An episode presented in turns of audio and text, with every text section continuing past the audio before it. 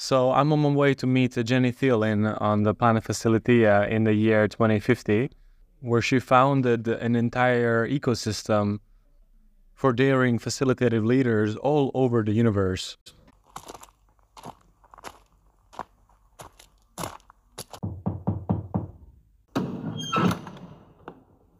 Welcome to my post-it palace, Space Cowboy. Thank you, Jenny, for hosting me. I am here to invite you on an adventure back in time, back to planet Earth, to investigate what has happened uh, and how have how has leadership evolved during this uh, crazy, uh, unknown times of uncertainty.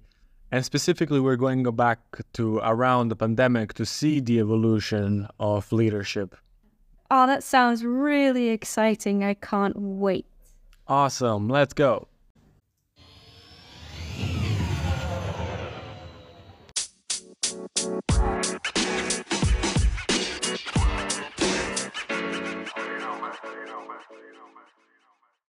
So we just landed in Stockholm. Now it's uh, 2023. And uh, do you remember what happened during this uh, crazy transformational times of uncertainty? Well, uh, as a 70 plus uh, facilitator, my hair is still blonde and pink sometimes. Um, but I do remember these years as being very exciting, actually, for someone who loves learning.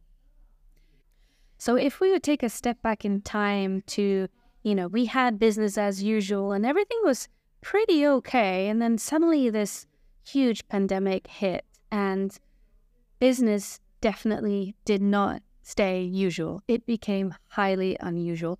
And the interesting thing with this crisis is that a lot of leaders and a lot of companies dared to do things that they would regularly, normally never do. And uh, for the ones that didn't dare to test and try new things, you know, unfortunately, there was a lot of layoffs and a lot of bankruptcies, but it really sort of highlighted some of these um, Dare Masters, which they were then uh, called. Could you tell me a little bit more about these Dare, Dare Masters? Who are they and why are they so special? Well, at the moment, uh, in 2050, you know, where I live on Facilitia, a lot of them are with me there. It's become this sort of resort for them to go and and really sort of embrace um, old school stuff, just like post-its. They don't exist anymore. Anyway, I digress. So these Dare Masters were created um, by a group of leaders who really understood that the key for their success was collaboration and teamwork. And this it has always been a given, but through this pandemic, it really sort of um, uh, multiplied in interest because suddenly they had teams that were distributed. You know, they they couldn't have their water cooler talks anymore and they realized they really need to start working better together. So some of these daring individuals started looking at this concept of facilitative leadership, which was basically them taking a leadership role in facilitating their team's future. They were kind of stepping out of the process a bit themselves and focusing on all the people around them. And through this process, they, they managed to identify key skills that these um, these team members needed to develop, you know, to to stay ahead of the curve. They helped them learn together. They helped uh, facilitate for everything from AI and big data and these things that were just popping up out of left and right. And they really worked out how they could harness the collective intelligence and power of their team in developing these skills. Oh my God, that sounds so fun and so innovative and so uh, lush. So tell me a little bit more about the social influence of this daring Dare Masters.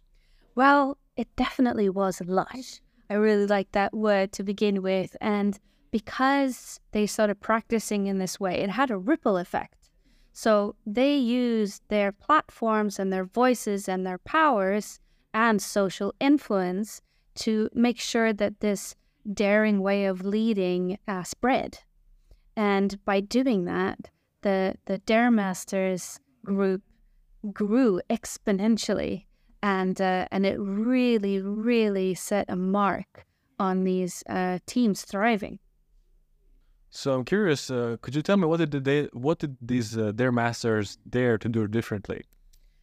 One of the biggest things that I saw was that they dared to create.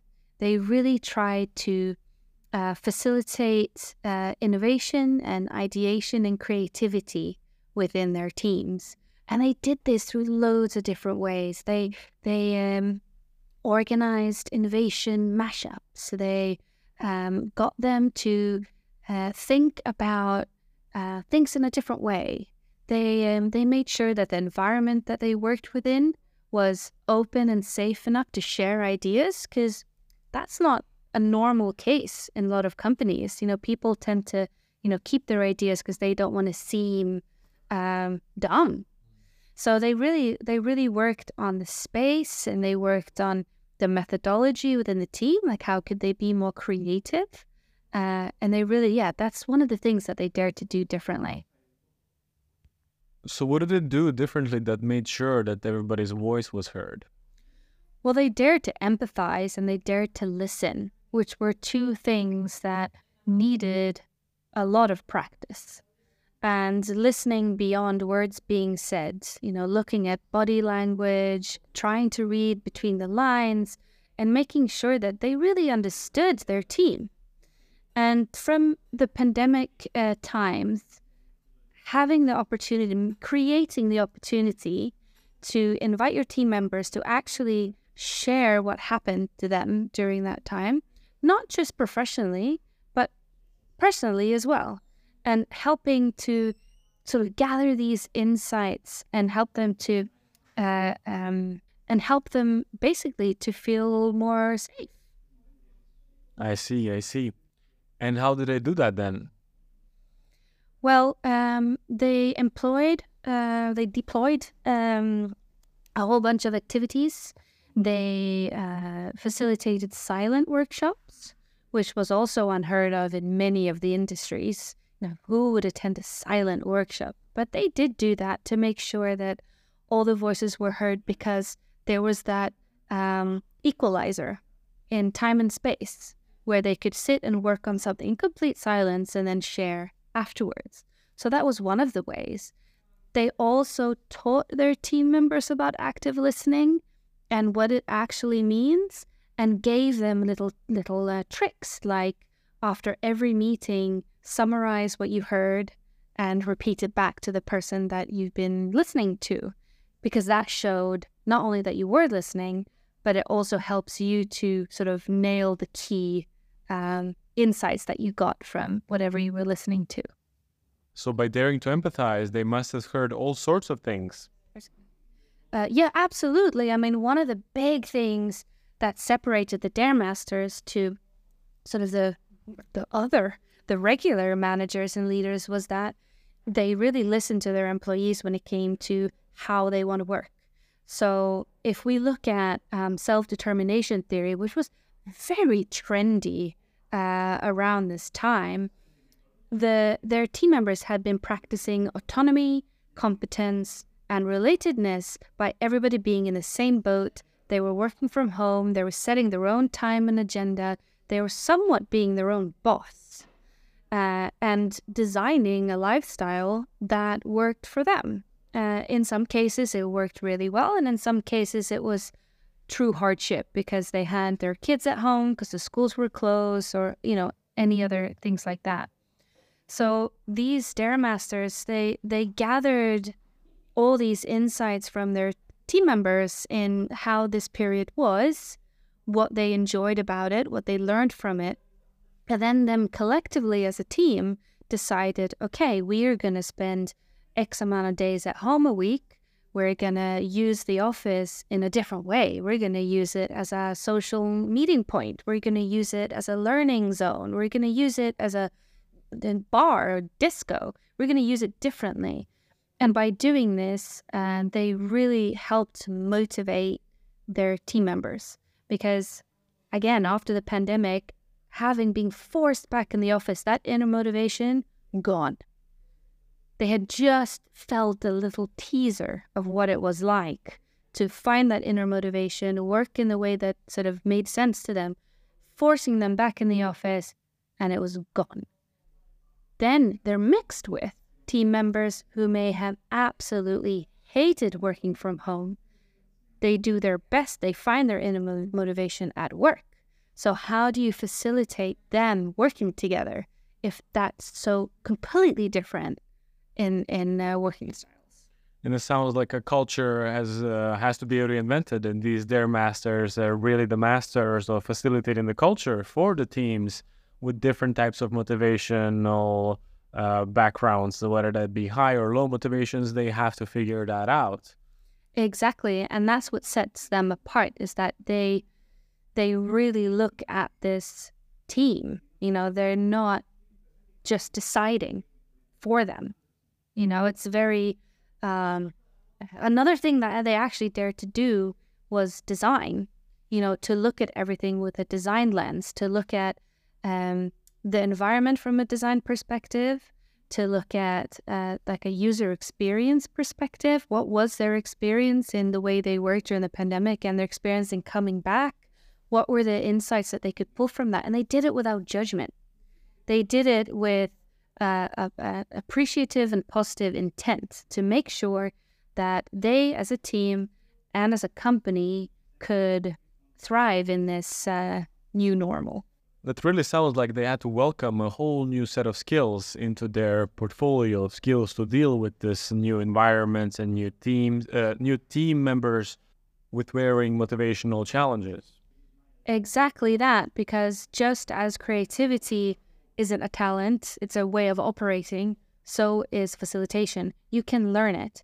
And these leaders, they really like took their matters also into their own hands, uh, found their own inner motivation in pushing their team forward. So it took only four years for them to do all of this? Yes. And by 2027, we were seeing a completely different corporate landscape. And we were seeing highly effective teams. They were self driven.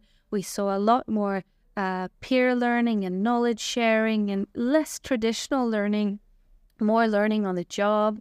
Uh, and these facilitative leaders, you know, the the feeling of pride and um, it was just amazing. It was amazing, and there was this whole community of Dare Masters who were just, yeah, it was a good time. 2027 was the year we're not to go into what happened next after 2027. That adventure is for another time. But could you give us some uh, tips and tricks uh, that you learned from these Dare Masters that uh, people can bring into their lives, that the leaders and managers can bring into their lives?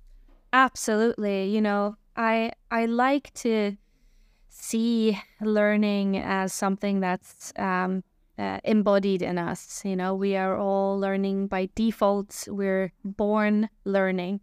So, looking at um, facilitative leadership, how can you uh, figure out um, what's in your heart? Like, what what is it that you love that you're passionate about? Because I don't know about you, but when I'm newly in love, I dare to do more. I go on like crazy dates. I would never have gone on those dates, you know.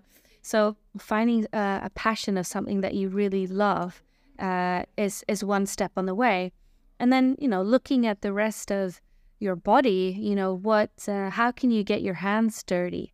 Because it's all about doing, right? So thinking of every little thing as a dare is one way to do this. So you go to a conference or you you listen to a lecture, try and translate what they're saying into a challenge for yourself.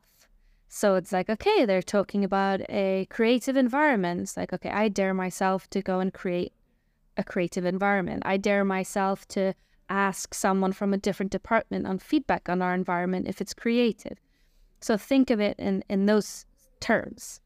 Um, and then, you know, it's also about uh, letting your hair down, being creative and flexible and having fun, because if we lose fun, then everything is lost.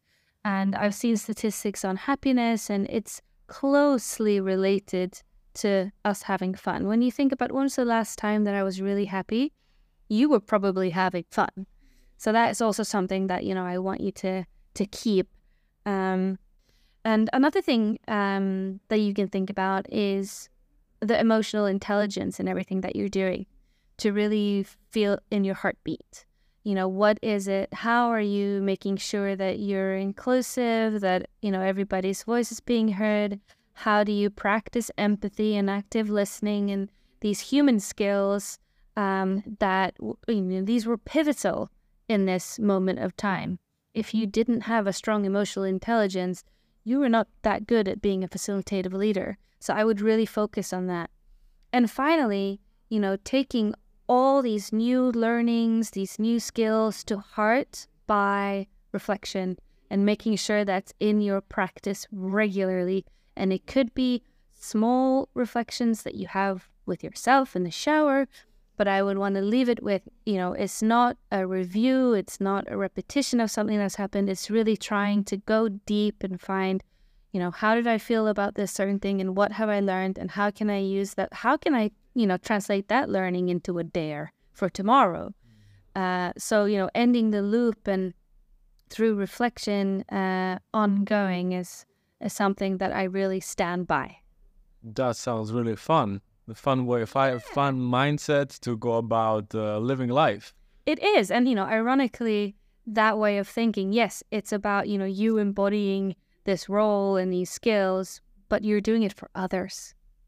You know, others have space to be themselves. Yes, you're doing it for others, and you know everything that you do as a leader, you're a role model. So do share everything that you're doing. You know, don't feel like just because you're you know a boss doesn't mean that you don't you don't share your trials and tribulations with your team. So transparency is uh, is also a key. So now we are at end our end of our little adventure and i'm wondering how would the facilitator leader end things?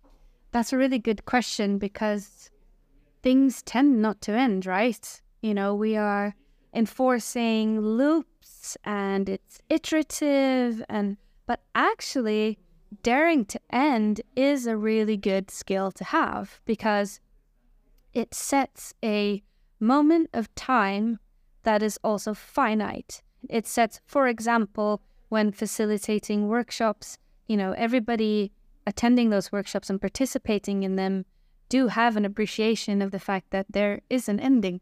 You know, there's a, it's a time box, and you can use time boxing uh, in this way to just really help and structure things. But also, let's say you have a team member leaving uh, your workplace. Often we tend to have, or they did back then, uh, they had uh, maybe like a little farewell fika party. But what I really like to think is, you know, if I was a, a person working at a company for many years, I am probably leaving because I've learned everything there is to know there. I've reached a point where it's like, I need this change to develop. So, in a way, they're graduating. So, I would encourage facilitative leaders to design graduation parties for their team members leaving. Because that's most most of the case. I think there's like 70% of people leaving companies because they, they don't learn enough or they or they have learned, you know, enough that they can within the remits. So um, graduation uh, is something to then look forward to as well as a team member. It's like, okay, I'm going to use this time to learn as much as I can at this place because I'm allowed because I'm getting a graduation. That's going to be my ending. I hear you. That sounds like a fantastic and going out with a bang. Exactly. Yeah. It's like you've done it. You have made it. Yeah. Now you're going to go to our competitor and you're going to go and make it there as well because you are great. That's the attitude. Awesome. So finally, the time has come to leave Earth and uh, take you back home to Planet Facilitia. And I'm wondering, what are you going to do on your Planet Facilitia this afternoon? Actually, I'm going to dare to rest. I'm going to unwind and probably let my various different AIs just do all the stuff that I needed to do this afternoon. Um, they're my best friends, so I have coined them Dare Masters as well and teaching them the art of daring to do. Uh, hopefully, they won't go crazy this afternoon, um, but I do trust them as as I trust my human friends. Awesome. That sounds very interesting.